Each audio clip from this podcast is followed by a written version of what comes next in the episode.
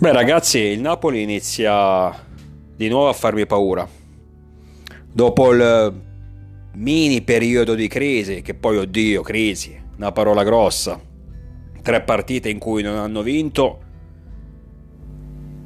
Sabato hanno ottenuto un'altra vittoria convincente, pesante, bella tonda, bella piena, su un campo non semplice, eh?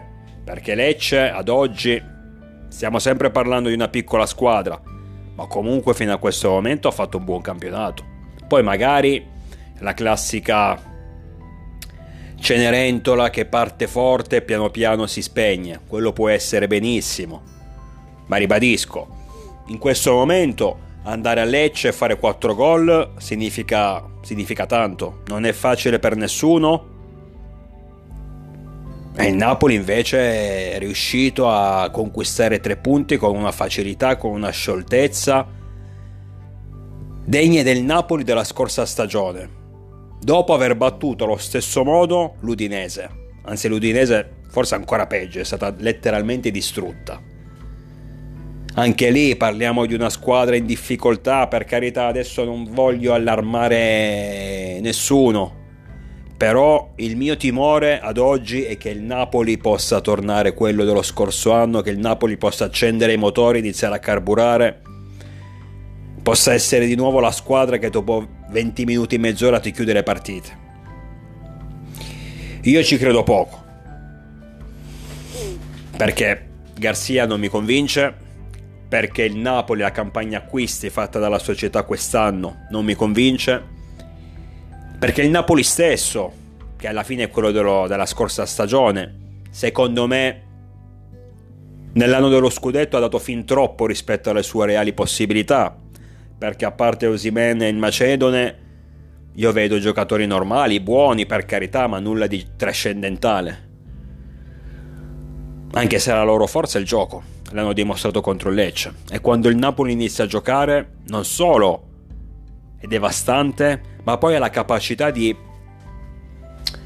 far performare praticamente tutti i giocatori della, in rosa. Addirittura eh, sabato ha segnato Gaetano. Per dire. Ti segna sempre Osimen, che è partito dalla panchina, è, è entrato e ha fatto gol. Ma se non segna lui, c'è Simeone, c'è Kvalaskelia, c'è... Uh, cazzo, come cazzo si chiama quell'altro? Vabbè, quello è l'ex Sassuolo, adesso non mi viene in mente il nome, porca puttana. Comunque, i giocatori ci sono. Cioè, il, il, gioco che ha il Napoli, almeno il Napoli dello scorso anno, il Napoli di Spalletti, permetteva praticamente a tutti i giocatori di poter andare a segno. Permetteva a tutti i giocatori di, di far di far bene anche di più rispetto a quello che avrebbero potuto fare. Questo che mi spaventa, perché ribadisco, il Napoli in sé non, non mi dice molto. Ho visto Napoli molto, molto, più forti in queste annate, pur magari non vincenti, ma comunque più forti. Il Napoli di Cavani, Merten, Mertens, eh, Caleon, eh, Amsic e altri che adesso mi dimentico. Per me quelle erano formazioni davvero pericolose. Questo qui in realtà non mi spaventa, però il mio timore è che torni ad essere la squadra dello scorso anno, che con il gioco, che, che con l'entusiasmo riusciva a sopperire ai suoi limiti tecnici. E la vittoria in maniera così netta contro il Lecce, sono sincero, mi ha preoccupato e mi preoccupa tuttora. Noi ancora siamo davanti, però se il Napoli dovesse, ripeto, carburare bene, allora diventerebbe mm, davvero un grosso problema. L'Inter invece fatica contro la Salernitana. L'Inter eh, sabato sera ha dato prova a quello che io ho detto qualche settimana fa. Quando ancora tutti continuano a dire la grande squadra, la grande Inter, la più forte del campionato, quella che vincerà sicuramente, io dissi, ma scusate un attimo, Provate a togliere a questa grande squadra Lautaro Martinez, vediamo un attimo cosa succede. Vediamo, facciamo questo esperimento. Inzaghi mi ha, mi ha ascoltato, l'ha tolto per circa 60 minuti più o meno, contro la Salernitana, contro la, la Salernitana, eh, non ho detto Manchester City o Real Madrid, Salernitana hanno giocato senza, senza Lautaro Martinez e mi pare che non stessero vincendo, no? O, o ricordo male. Poi hanno messo il loro vero fuoriclasse, perché lo è assolutamente, non posso dir nulla, anche se Lautaro ogni tanto durante l'anno ha sempre i suoi periodi di pausa, questo sì, però è un grande fuoriclasse, un grande centravanti, a me è sempre piaciuto. Anche i primissimi periodi all'Inter, quando molti tifosi nerazzurri non, non, si, non credevano in lui, io avevo già intuito che c'erano delle potenzialità importanti, assolutamente. Infatti entra in campo e ti fa addirittura 4 reti, record nel campionato italiano. Il record assoluto penso che sia quello di Lewandowski quando ai tempi di Guardiola al Bayern, adesso non ricordo in quale incontro, non so se contro il Borussia Dortmund, lui era già passato al Bayern naturalmente, non, comunque entrò e, e in 20 minuti circa fece 5 reti addirittura, una roba assurda. Però forse anche, eh, aprendo una parentesi, forse anche ai tempi del Borussia, Lewandowski, mi ricordo una roba del genere. O segnò 4 reti giocando tutta la partita, boh, oppure segnò anche in quel caso 3 o 4 reti entrando dalla panchina. Comunque sia, Lautaro ti entra e ti risolve la partita alla grandissima tutti gli interessi esultano, per carità, soliti titoli sui giornali, grande Inter, la squadra da battere, bla bla bla, quelli che volevano andare in fuga, quelli che andranno in fuga, anzi sicuramente, però alla fine siamo sempre lì.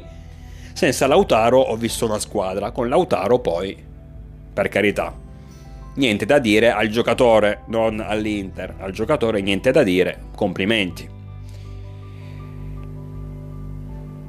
Però io sono convinto di questo che se li togli Martinez la squadra di Inzaghi va davvero in grandissima difficoltà. Se Lautaro è in quelle giornate non positive, e ne avrà perché è normale, è fisiologico, e poi ripeto, lui è avvezzo durante la stagione ad avere dei momenti di pausa, allora lì l'Inter, non dico che perderà tutte le partite, ma andrà realmente in grandissima difficoltà. Perché Lautaro è troppo importante per loro a mio avviso è il vero fuoriclasse di quella squadra. Ecco, se loro avessero tutti 11 Lautaro Martinez, allora sì, sarei io il primo a dire questi qui sono strafavoriti per il campionato e possono solo perderlo. Ma non ne hanno 11, ne hanno solo uno. Gli altri sono da contorno.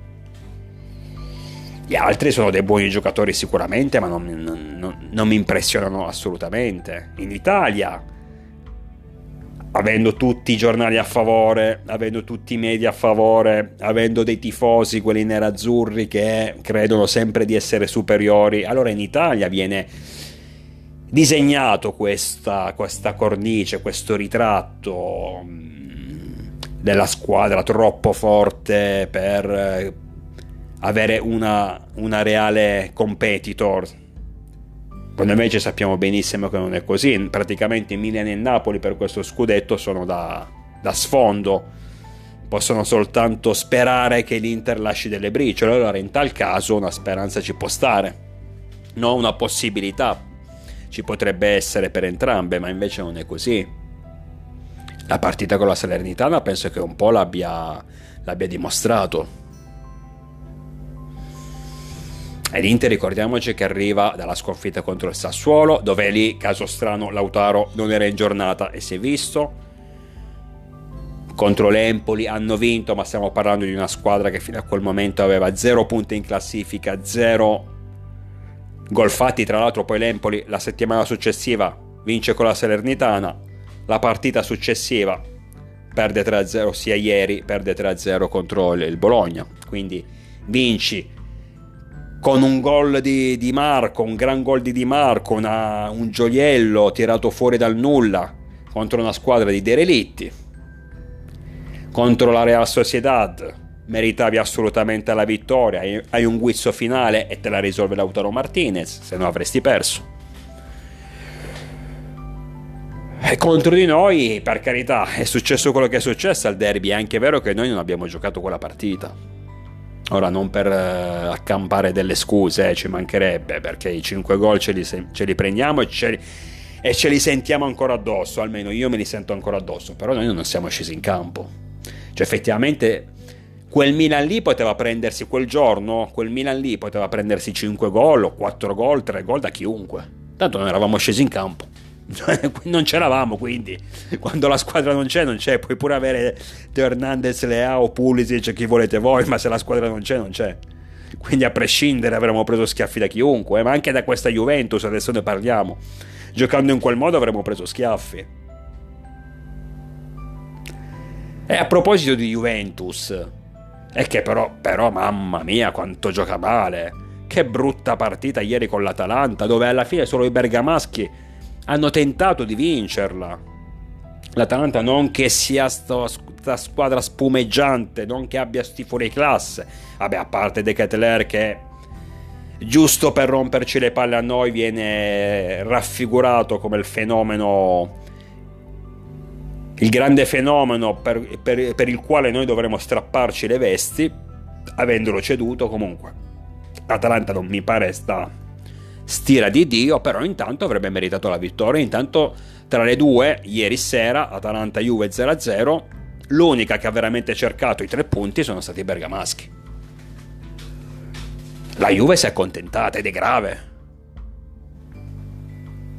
Fermo restando che ricordo bene di aver letto la formazione con cui è scesa in campo la Juventus. Adesso non la ricordo tutto, tra l'altro ieri mancavano pure Vlaovic e Milik che sì effettivamente a livello offensivo avevano delle defezioni, su quello lo posso pure capire. Però dicevo, ho letto la formazione della Juventus con cui è scesa in campo e io vorrei chiedere a tutti quei fenomeni, no? magari anche voi che state ascoltando questo podcast fate parte di questi fenomeni.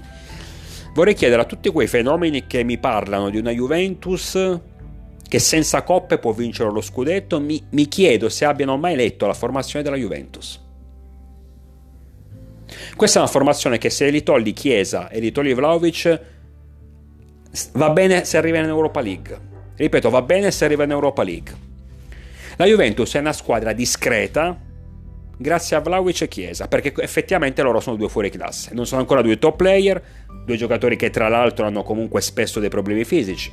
Vlaovic, esempio lampante, è già la seconda partita che salta. Per il resto hanno giocatori normalissimi, da Locatelli a McKenny, Danilo, Scesni, Gatti, Fagioli. Quindi voi mi volete dire che questa squadra qua solo perché non ha le coppe arriverà davanti a Milan, Inter, Napoli? Solo perché non ha le coppe? C'è una squadra discreta alla quale se togli Vlaovic e Chiesa diventa una squadra mediocre? Non, non giocando le coppe, voi mi dite che diventa più forte o comunque alla fine dell'anno può fare più punti di Milan, Napoli e Inter. Io, ti, io vi aggiungo, sì, è possibile se Milan, Napoli e Inter si suicidano tutte e tre. Cioè se tu mi dicessi, vabbè, la, la Juve come, come, unico avversario per lo scudetto, che ne so, ha solo il Milan. Il Napoli e Inter non esistono, ha solo il Milan. Allora lì ti dico. Non c'è partita tra Milan e Juve, Milan molto più forte, ma direi anche la stessa cosa del, dell'Inter e del Napoli, eh, ripeto, sto facendo un esempio. Quindi Milan molto più forte. Però effettivamente, essendoci solo il Milan come avversario, se il Milan in, incappa in un'annata sbagliata, come quella dello scorso anno, magari la Juve ne può approfittare. E ci sta. Però ripeto, oltre al Milan c'è l'Inter e c'è, la, c'è il Napoli. Quindi tutte e tre dovrebbero suicidarsi perché, perché, la Juve senza coppe deve vincere lo scudetto con Fagioli, McKenny, Locatelli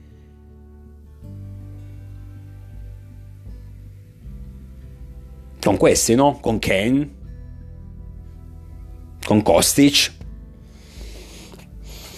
Poi ne dimentico altri perché, ripeto, non me li ricordo tutti adesso. Però voi mi dite che questa squadra vince lo scudetto perché non ha le coppe. Io ho visto una squadra che ieri si è accontentata di pareggiare, di prendersi uno 0-0. Una squadra che vince lo scudetto, che punta lo scudetto, non si potrà mai accontentare di prendersi lo 0-0, tranne in rarissime eccezioni, può, tranne in rarissimi casi.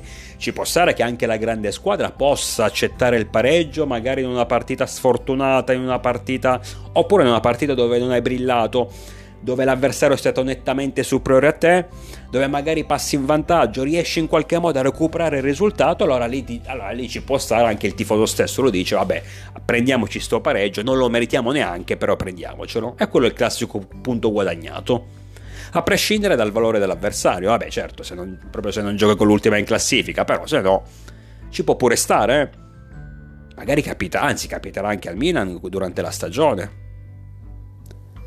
un altro discorso invece è scendere in campo già per, per, il pareggio, accontentandosi sin dal primo minuto per il pareggio. E lì sono due cose differenti, perché vuol dire che lì non ci provi neanche. Mi pare che la Juventus, ricordo male, avrà fatto in 90 minuti due tiri in porta senza creare nessun pericolo. Non ha creato nessun pericolo. L'Atalanta 4-5 occasioni importanti le ha avute. Poi ieri erano ubriachi, evidentemente, e hanno sbagliate tutte. Solitamente l'Atalanta è una di quelle squadre che, per quanto ripeto, possa non essere più irresistibile come un tempo, però se rilasci quelle 3-4 occasioni, almeno una te la butta dentro. Ieri invece sono riuscito a sbagliarle tutte, vabbè, meglio per la, per la Juve. Però il vero problema è quello, che la Juve ha dato l'impressione a tutti, agli stessi tifosi bianconeri, di scendere in campo per il pareggio. Non di accontentarsi del pareggio ad un certo punto del match, ma di scendere in campo per pareggiare contro una squadra fuori casa, contro una squadra di tutto rispetto, assolutamente, ma una squadra che non è irresistibile, dai. La puoi battere, la puoi infilare, la puoi colpire. Poi ti può pure battere l'Atalanta, assolutamente, perché le carte in regola per far bene ce l'ha, nella maniera più totale. Però arrivare addirittura ad iniziare la partita con la consapevole con la volontà di voler ottenere il pareggio mi pare un po' esagerato. Se ti chiami Juve, se ti chiami Sassuolo, ok, se ti chiami Frosinone lo accetto. Se ti chiami Juve no. Quindi Atalanta-Juve, un po' meglio l'Atalanta per quello che ha fatto vedere in campo, ripeto, almeno loro ci hanno provato, la Juve è davvero una delusione. La Juve è davvero una delusione, una delusione per la, per la mentalità soprattutto per la squadra che non è assolutamente da primo posto in classifica. Non so, ribadisco, io voglio solo che qualcuno mi spieghi da dove nasce questo ragionamento, che qualcuno mi spieghi il motivo per cui senza le coppe devi vincere lo scudetto o puoi vincere lo scudetto perché sei più riposato, per carità, verissimo, ma devi avere anche la formazione, la rosa a disposizione. Voi non pensate all'anno di Conte quando vinse proprio a nostro scapito lo scudetto, il primo della Juventus del post Calciopoli perché innanzitutto quello era un Milan molto più forte, quell'anno c'era un Milan molto più forte, lo sappiamo bene, e noi ci suicidammo realmente. Dando così la possibilità alla Juve di vincere. In secondo luogo non c'erano grandi avversari. Roma, Inter, Napoli quell'anno non furono esaltanti. Non, furono, non fu una stagione esaltante per loro. E quindi quello che ho detto prima ci può stare, se tu dici c'è un'unica squadra che può vincere lo scudetto, in quel caso era il Milan, crolla quella squadra, allora ne approfitto, ma c'era solo quella squadra lì. In secondo luogo è stato anche un po' una casualità. Bravo Conte, brava, brava la squadra Juventus quell'anno a crederci fino alla fine, ma ripeto è stata un po' una casualità. La Juve ad un certo punto era praticamente fuori dai giochi e noi, ripeto, suicidandoci, su, suicidandoci vi, vi, ricordate la sconfitta a San Siro contro la Fiorentina, eh, la, il pareggio contro il Genoa, se non, o il Genoa, no, mi pare il Bologna, sempre a San Siro, e quindi è normale, è una squadra che... Eh, una squadra, la squadra che ti sta davanti che ha punti di vantaggio, mi pare erano 4-5 punti di vantaggio, è più forte di te, però inizia a crollare, allora tu che stai dietro dici, oh, che ne so, magari io provo ad approfittarne. E quindi mi... e quindi prendo morale. Ma se noi non avessimo inciampato con la Fiorentina, non avessimo inciampato contro il, il, Bologna, la Juve non avrebbe mai vinto quello scudetto, indipendentemente dalle coppe o non coppe. Quella era una squadra appunto che non aveva le coppe. Cioè è un caso a parte, ribadisco. con troppe variabili che si sono eh, verificate quell'anno. Non può capitare sempre così. E come ho detto prima, c'era solo il Milan effettivamente da battere. Quest'anno ci sono tre squadre: Milan, Inter, Napoli. E questa Juve non può assolutamente competere con loro. Ma assolutamente. Infine diamo spazio un po' alla Roma, però alla Roma gli, dai, gli do poco spazio. Adesso perché? perché adesso voglio, voglio proprio vedere sicur- i, i, tifosi, molti tifosi della Roma che saranno tornati lì a strombazzare no? con le trombette, ad urlare il nome di Mourinho, a dire quanto sono forti, quanto sono bravi, adesso ci riprendiamo. Solite cose che dicono loro ogni volta che vincono, vittoria di carattere, eh, ci abbiamo creduto, bravi tutti, tutte queste cose qui. Adesso risaliamo, salute stronzate. Poi la partita successiva, un'altra figura di merda e di nuovo a sputare sentenze sulla società, sull'allenatore, sui giocatori che sono scarsi. È così la Roma. È così la Roma. Hanno battuto il Frosinone, per carità il Frosinone sta anche facendo un bel, un bel campionato, però ti, te la giochi all'Olimpico contro una squadra nettamente inferiore, oh ci mancherebbe pure che non vinci, dopo le figure di merda che ti stai facendo. Io spero soltanto che i tifosi della Roma abbiano capito la lezione e quindi iniziano a volare basso Tanto il problema sa, sarà ed è sempre, e cioè è tuttora, e sarà Murigno. Quello è, quindi con Murigno in campo, in panchina scusate, tra le prime quattro difficilmente ci arrivano. Poi alla fine se la giocheranno con Juve, Lazio, Atalanta, magari la Fiorentina può anche rientrare, adesso vediamo la Fiorentina cosa farà stasera contro il Cagliari, per carità e forse a livello di rosa hanno qualcosa in più i giallorossi rispetto alle altre, può, alle loro dirette avversarie, ci può stare. Però ripeto, c'è la variabile Murigno che può scombinare tutti i piani. Ma comunque sia con Murigno più esagerando arrivi quarto, esagerando, di più non ottieni. Finché ci sarà lui in panchina, secondo me la Roma avrà sempre questi problemi.